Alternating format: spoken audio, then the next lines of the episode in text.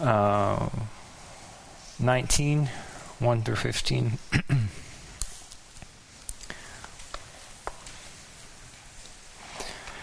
and so the providence of God, God had us in the in the church discipline last time. I'm, I'm not sure how well this is going to fit, but we'll see how how teaching about uh, well, it's Jesus is still on the way. To, Jesus is on the way to the cross. There's there's been this.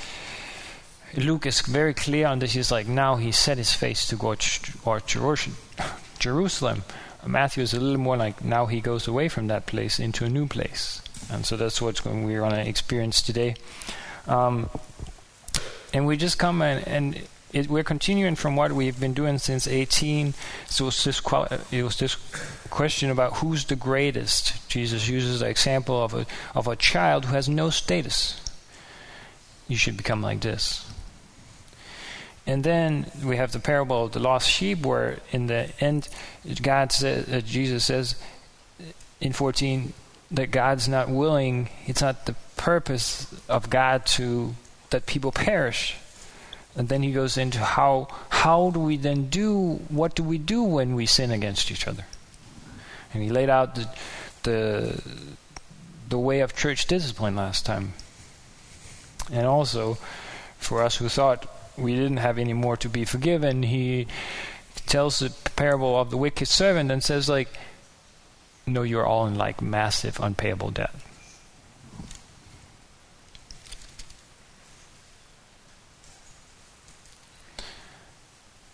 If we don't forgive people from the heart, then we can see that we have not been changed. And then we come to today's text.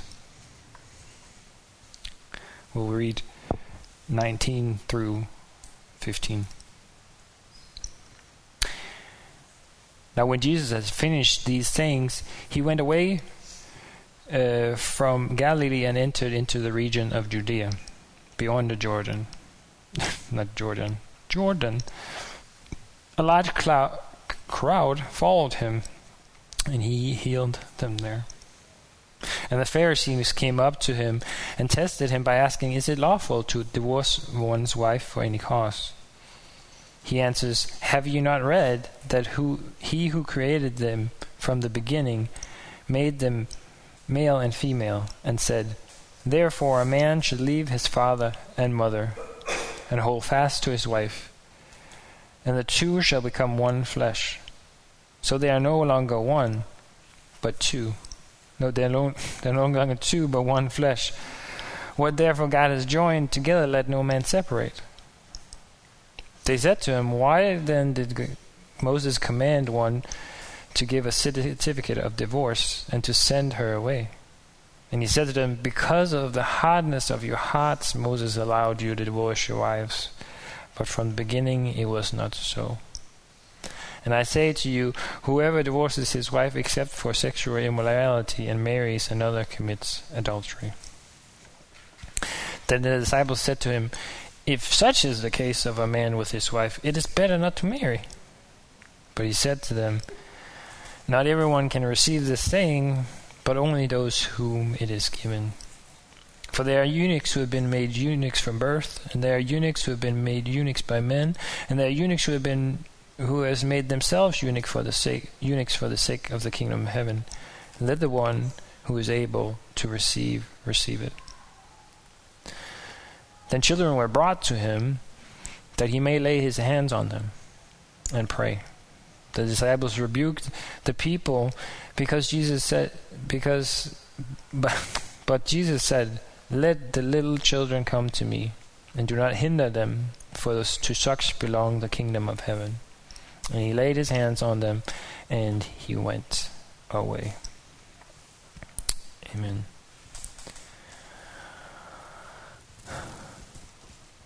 Uh, sometimes uh, people say it's hard to preach from the Gospels because the teaching are not obvious.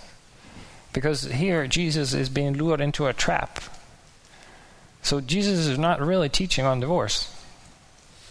He's uh, he's trying to correct their misunderstanding of what divorce is. And so sometimes it becomes a little bit strange to try to fill in the, where the different things. And I've read tons of commentaries, and they spend a long time on a lot of things. But the big problem here is what Jesus says Have you never read the scriptures? Because they come up to test him. They're not asking about this, they have no intention of obeying it. They're there to catch him in his words. And it's an extreme contrast to what we see in the first verses, where Jesus, he, um, can you take uh, the map section? The maps, yes. So we're going from Galilee, we're going over to this part there. If you just take the next one, we're going to Pet, Petra on the east side of the Jordan. So he's there somewhere. He went from Galilee and is in this region and is going towards Jerusalem. So, so what happens? Well, people who are seeking after Jesus come out to him. We've seen the crowds. They're the ones who receive the miracles. They're the ones who receive his, his concern. They're the ones who are truly seeking after who he is. They get healed. Then we have the massive contrast to the Pharisees that also are seeking him. But we've talked about it before. They're not seeking him to listen, they're seeking him to argue. How can they trap trap him in there? How can they get him to how can they trap him in his words? If you take the first quote slide, then you get a quote today. All right, so the real the real intent of the Pharisees is to discredit Jesus and get him to contradict the law so they would have reasons for him, reasons for him to get tried. In in this time, according to all the smart people, there are two different schools and two different interpretations of Deuteronomy 24. One says that for whatever reason you can divorce your wife. So if she burns food on the stove, it's like I am divorcing you. The other one is uh, is uh, is more uh, way more and says no, there's no divorce except for the sin of adultery. Now, Old Testament adultery, adultery is punished by what? Death. So, at this point in time, they're not allowed to kill anyone because they're under Roman rule. But the, the, the punishment from adultery was death. So, so we have these competing schools, and we'll see it with the. We've seen it with the.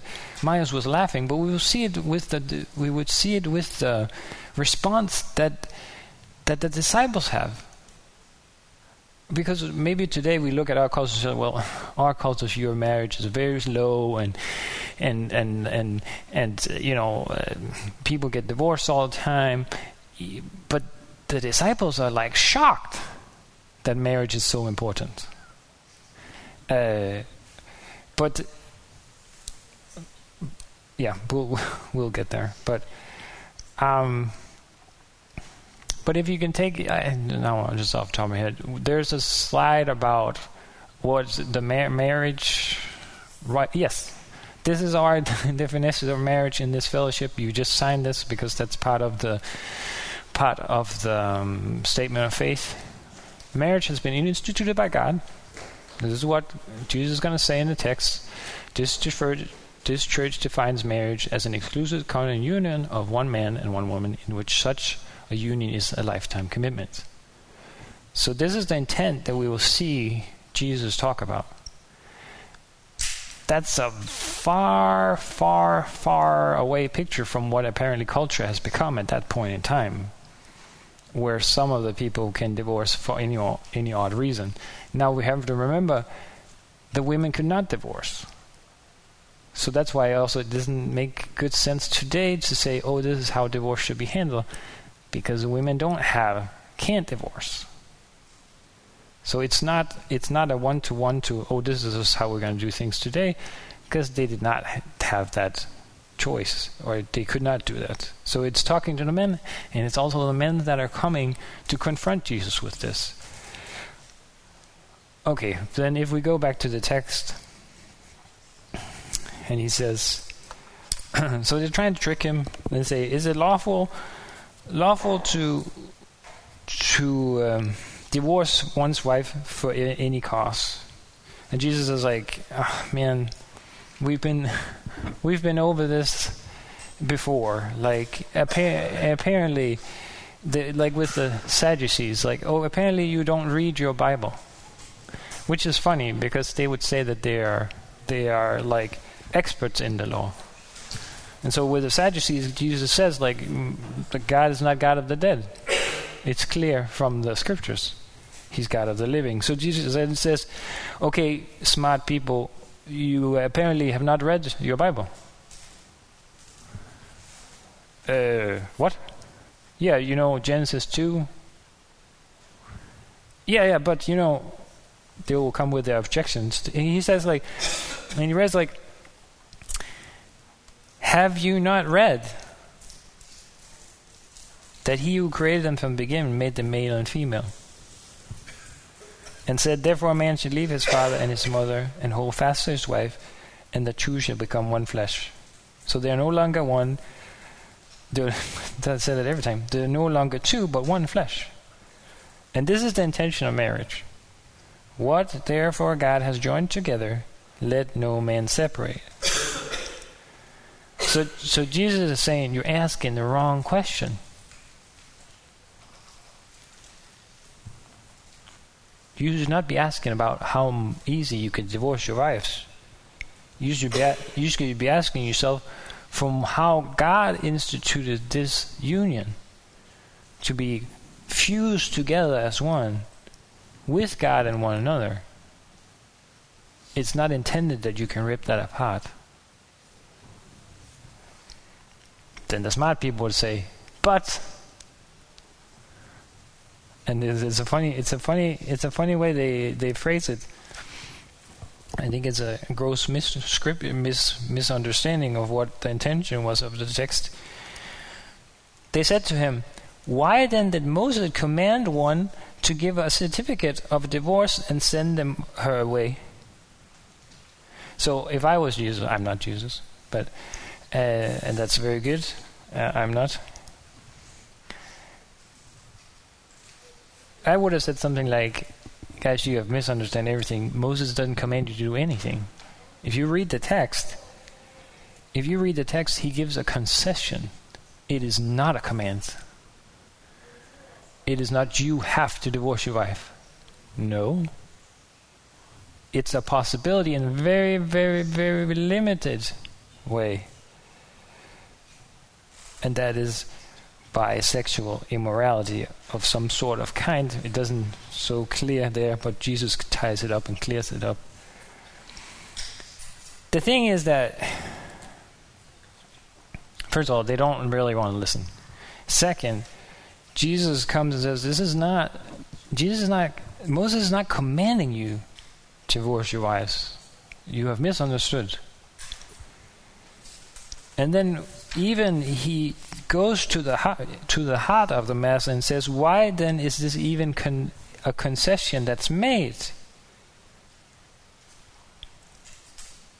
Because of the hardness of your heart, Moses allowed you to divorce your wives, but from the beginning it was not so. So Jesus says this is what was supposed to be. But because your hearts are so hard, God made a concession that you could actually divorce your wives. But that was not that was not the intention from the beginning.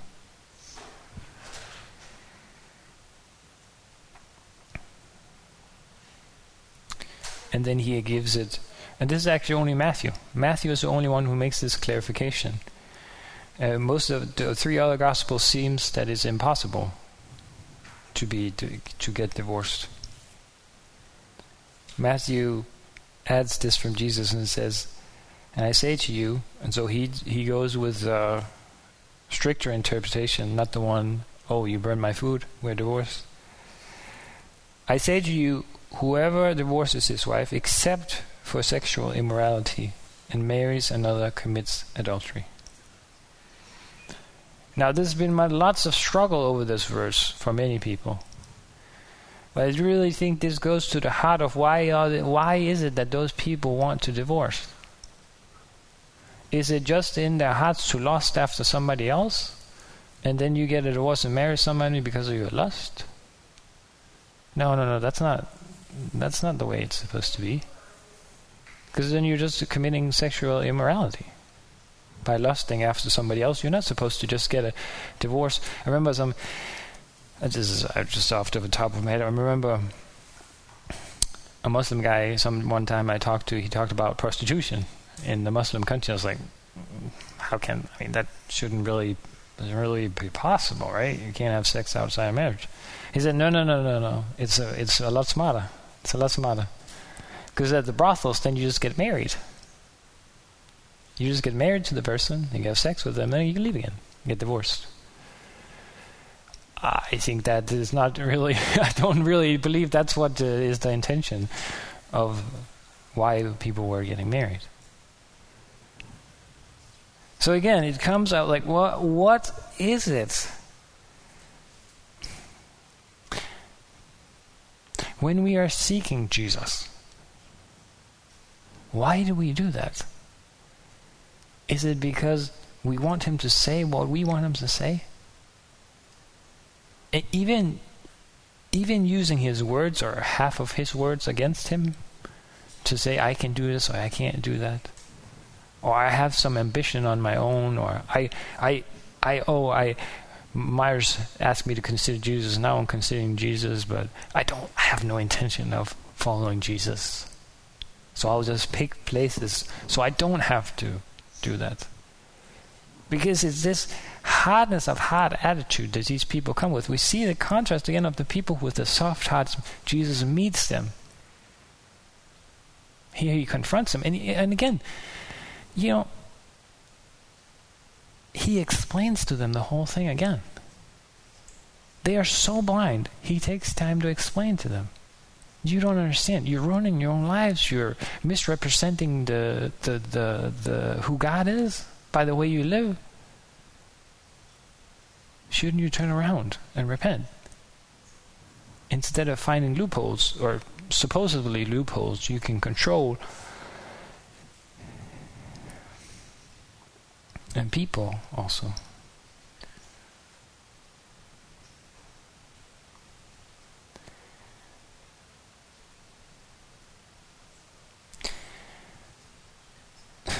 So then we we come to this we come to this uh,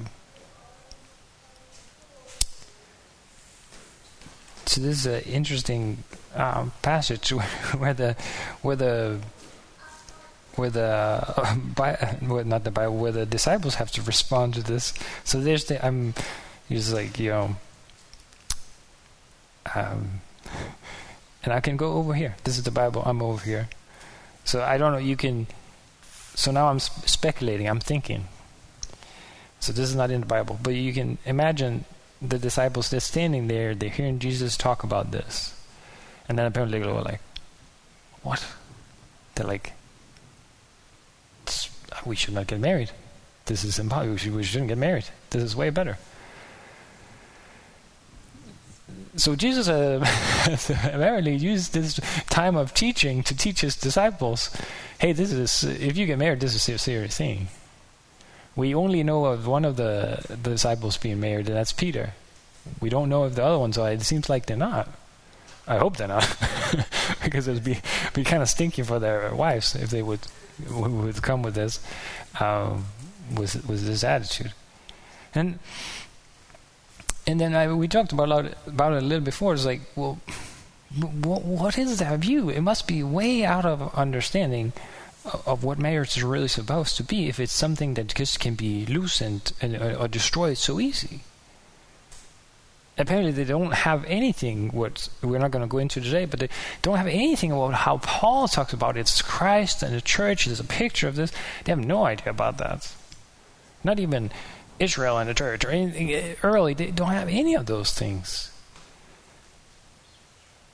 But they they they conclude in the fast that oh well, then we should we should not get married. This is way way way way too much way too big of a commitment. And then Jesus clarifies something, and I sometimes I, have had conversations with people about this. Uh, some people, I guess, the default in our society is that I should get a boyfriend, I should get a girlfriend, I should get married, I should have a family. Sometimes, and I, I'm trying to learn this over time. How about I don't assume that about everyone? How about I ask them about their gifts and what God has given them to? Because it's also clear from this text that not everyone should get married. A lot of people maybe should, but not everyone. And Jesus explains this in, in three different ways.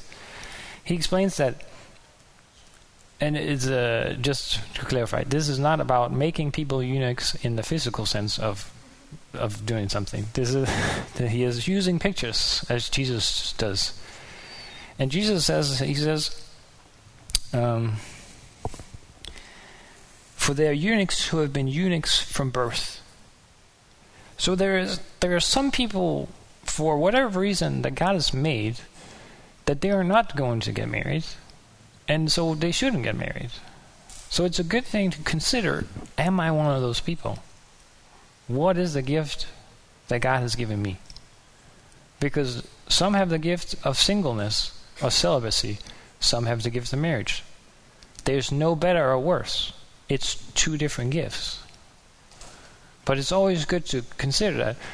And especially in a place like this or all churches where all us married people don't think, oh, now there's another person. I should find them a wife or no. Let's get to know people.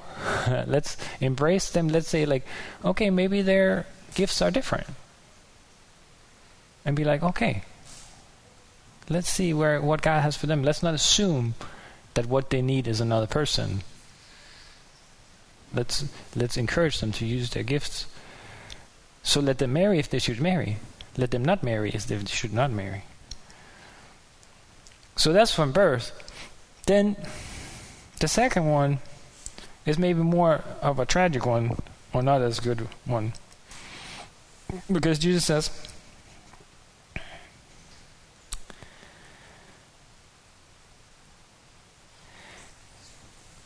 we have to have, for there are eunuchs who have been so from birth, but there are eunuchs who have been made so by men. So, the, in the physical part, that will be physical. but I, I would say uh, you could also look at whatever happens to you in your upbringing might actually make you not fit for this. So there's a clear gift from the from birth, and then there's what happens to you in the course of your life. Then maybe that is not for you. And so that could be whatever that is. And I think that maybe takes lots of discernment and things. But I think we're, as we're considering these things, he's just talked about marriage. Now he's talking about not marriage. And I think into both of them takes a lot of understanding of who God has made one to be. Not assuming that I am one if that is not the case. And not assuming that one of them is going to make me fulfilled and happy in a way that I can't be in the other state. And then we have the third one. Some have chosen uh, and there are eunuchs who have made themselves eunuchs for the sake of the kingdom of heaven. And then, as a just before, so that is that is what the disciples maybe are going to say that they choose, is that okay? Then then we're not going to get married. This is too too much of commitment.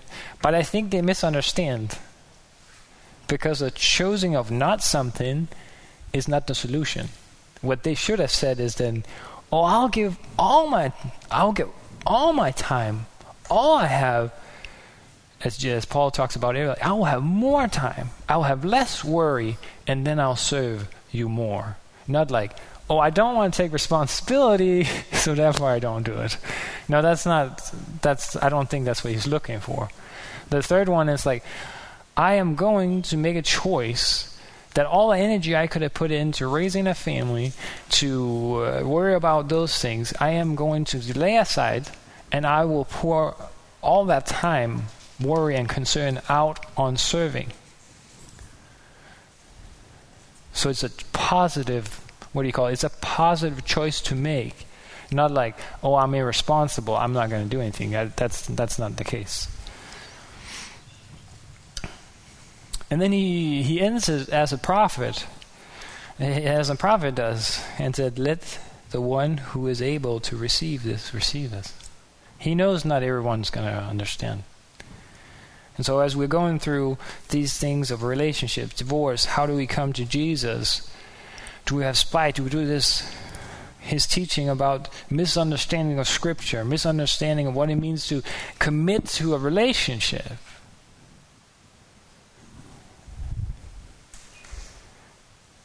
Both to God and to one another. Hey, maybe that's that's why it actually works in. Yeah. Um,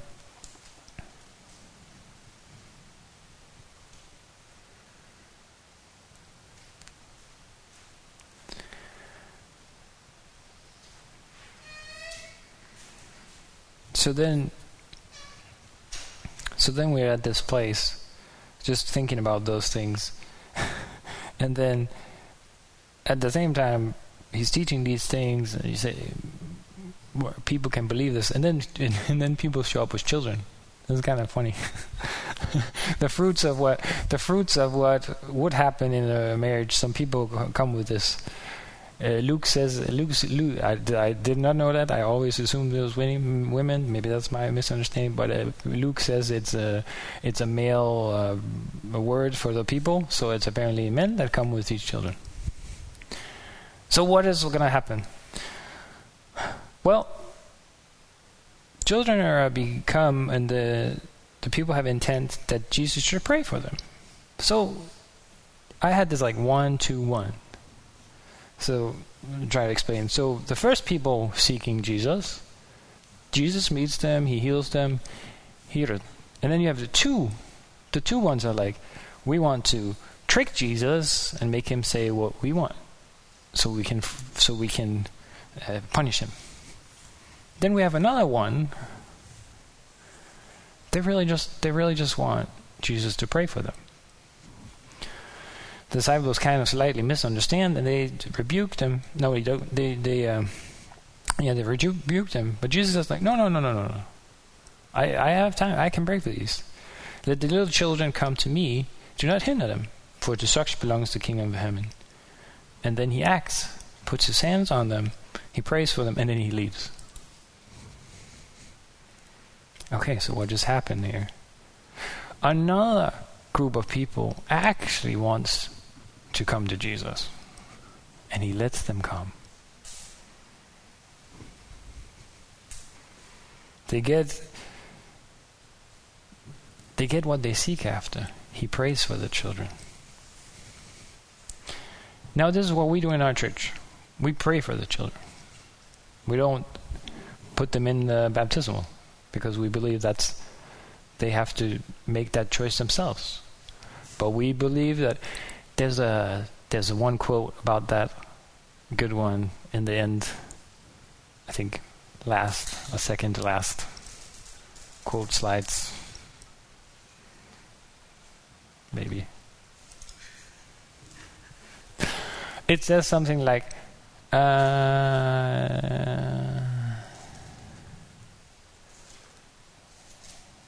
Oh, th- that comes afterwards. Oh, okay there, this old Matthew Henry, he says, all Christians should bring their children to the Savior that he may bless them with spiritual blessings. So that's that's the encouragement. You can take the next one and then I can try to get us there. So this verse has in the Danish translation of the Bible, not the Greek or not not the English, has been, or in a very strict Lutheran one, has been turned into these, not such as these. Whether that is because they want to say that all children are saved, I think that is an issue. You cannot fiddle with the translation so it fits your theological purpose. I don't know Greek, but I know people who knows. So they told me. He says, such as these. So this is not a blanket statement that all children are saved.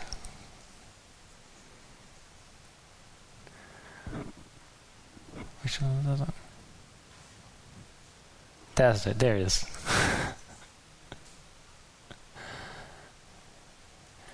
and so the first part is like the disciples still don't know that the good thing about the children is that they don't have much value at this point in time, but they were somehow the greatest. But it is not in this passage a passage that says that is universal salvation for all children. It is to show their status as how they come. And then you might like be, but what about this? What about this? What about this? I would go and say, point to the rest of the Bible and say, it is not the Father's uh, will. It is not the Father who is in heaven that one of these little should perish. It's that tension of God's heart, but we can still not see. When I went over here before, when I went over here before, is to show that now I'm saying something that's not in the Bible. And I think the most important thing is that when I stand up here, I'm not going to say something that's not in there. We had this. We I tried to read the. Um, I tried to read the Bible with Sadie. We came to this. we came to this passage, and she's like, "Is it over?" I was like, "What do you mean?" Yeah, it was so short.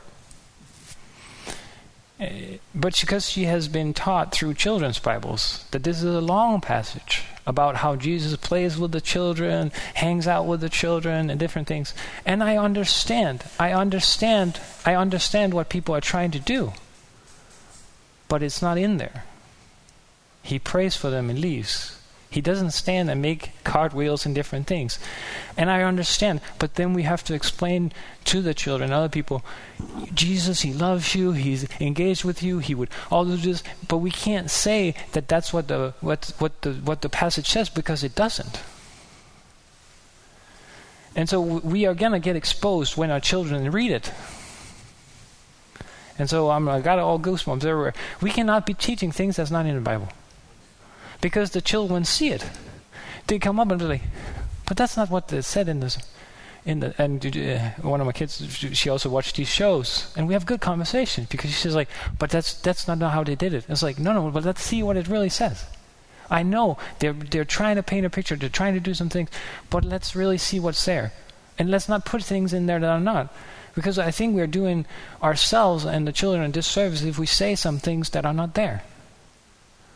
And also the same thing with other people if they ask us. If we say th- things that are not true, and then they start reading, it's like, but that's not what it says. And so, so that's just really, I just, yeah, that's just really important. And that's that's the thing I have. Um, I didn't share my story, but I felt like, and maybe this is totally uncalled for, but I felt I had been lied to my whole life. I felt like people had held away the truths from me because I was so blind. I will till this day say that I've never heard the gospel. But maybe that was because I was blind and dumb and I didn't have a spirit to hear. But I felt betrayed. I felt like, why didn't anybody tell me this? Why didn't people tell me about who Jesus was? And so I just, I, I really have a passion. Like, we really need to tell people what the Bible actually says. And, and not, and not just make it fit so, so the story becomes good. Because the, the, the scripture will expose us when we try to cover it up.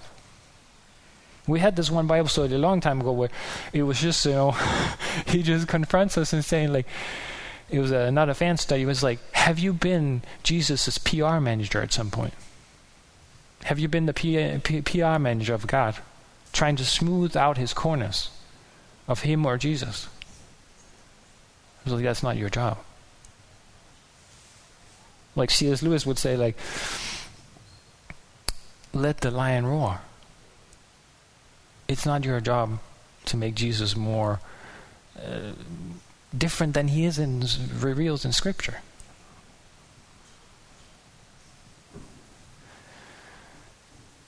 Kind of confused myself out of this this tangent, but I think I think that's actually one of the main things in the passage is it's, a misuse of Scripture from the Pharisees, and the people that just come in faith in Jesus and want to hear more about Him, Jesus shows.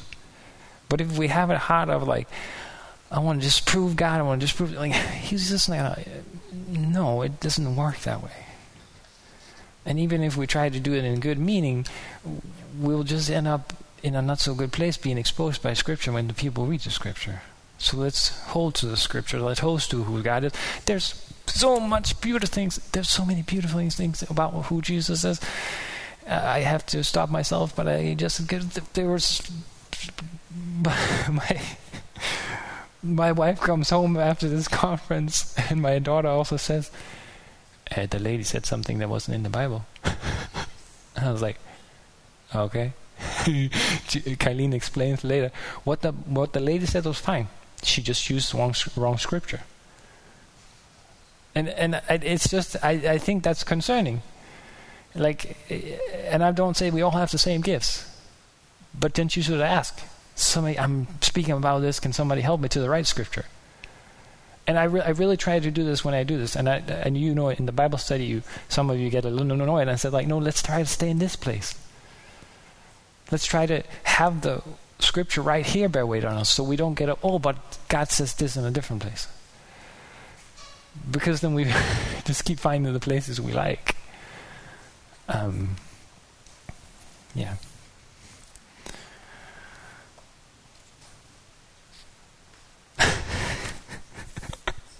there is no donkey. I have searched and searched the scriptures. There is no donkey in the Christmas story. There is no donkey. One of the great, one of the great, great things that I, I was tricked to believe. There's no mention of no donkey, but it's always there on prescript. She's always riding a donkey to Bethlehem, and different things, but there is no mention. That's just it's just an just a it's just to prove my point. Or the other point is like when Cain and Abel offer to the Lord, Cain's offering is rejected by smoke that goes to the ground, but that has never been in the Bible. God says it's about his attitude, it's not about whether smoke went up or sideways. All right, so all I'm saying is we need to know we need to know the real scriptures. And we need to have a heart to want to know who Jesus really is and not go to all sorts of other places. So that's the end. The end is what is it? And of course, because you've given yourself to Jesus today, you're giving yourself to the to the fellowship. So we do really want God. We really do want to be right in God's eyes, not in our own eyes. We really do want to live for His heavenly kingdom and not our own kingdom. I want to hold to the scriptures true. I want to teach what's true to glory God. That He's God. And I'm here and I have gifts. And just like we said in the beginning, I have those gifts so that I can serve Him and you guys and invite other people in. So, do we love God most?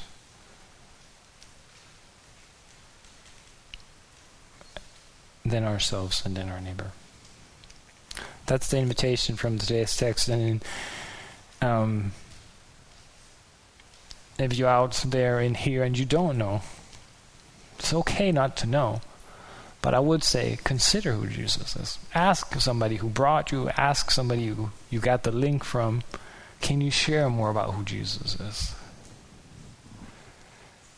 Why is Jesus so important? Why, why do we give our lives to him? Because of the hardness of our hearts, God sent Jesus to come into this earth, live a perfect life, willingly dying on the cross for our sins, rising again so we can be justified, rising up into heavens, praying for us until He comes back. The good news is that we can be reconciled to God in that way. And that's the beautiful, beautiful offer that's there. And the people with tender hearts and listening to the Holy Spirit we can have their eyes open and can follow. So that's that is the thing that God offers. Let's pray. Heavenly Father, thank you for this day. Thank you for your kindness and goodness towards us and thank you for giving us passions and gifts that um, that you want us to share with people and, and encourage one another. I just pray for all, like listening to this and hearing this, Lord, that that your Holy Spirit is is, is stirring in them and and um, fanning in the flame the gifts that they've been given to serve you. I, I pray I pray the fear is going away from what other people think.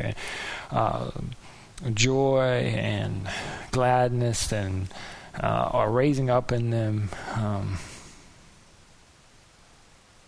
joy of who you are, Jesus, and all that you've done.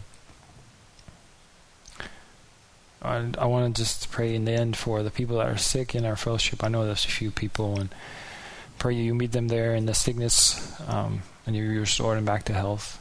Um, yeah, pray for that pray for us as we're going to celebrate your body uh, poured out and your bread, your bread, your body broken. Lord, uh, we thank you, praise you for that. You make it possible for us to have our sins forgiven and be restored to you. I do pray as we come to celebrate that, Lord, we, we recognize that and we praise you for it, and that we're looking forward to to you coming back um, through that celebration. Thank you for yesterday and the Thanksgiving. Thank you for the new people that came. I pray they were blessed by what they heard and what they experienced. May they also be touched by that. Pray for the ex, uh, um, what call it? Um, leftover foods that, that we can enjoy afterwards, and we praise you for that as well. And um, yeah, Lord, I thank you in Jesus' name. So